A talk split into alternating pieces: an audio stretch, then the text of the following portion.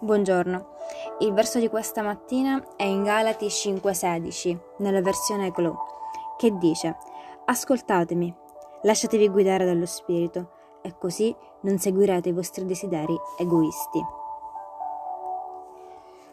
Quando proviamo frustrazione dipende dal fatto di aver smesso effettivamente di fare affidamento su Dio. Dio ha donato a te e a me il suo spirito e la sua grazia per aiutarci ad affrontare tutto ciò che incontriamo sul nostro cammino.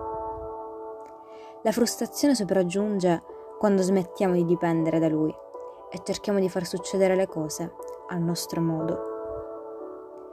E Galati ci dice proprio questo, di vivere secondo lo Spirito. Amen. Che Dio benedica la tua giornata.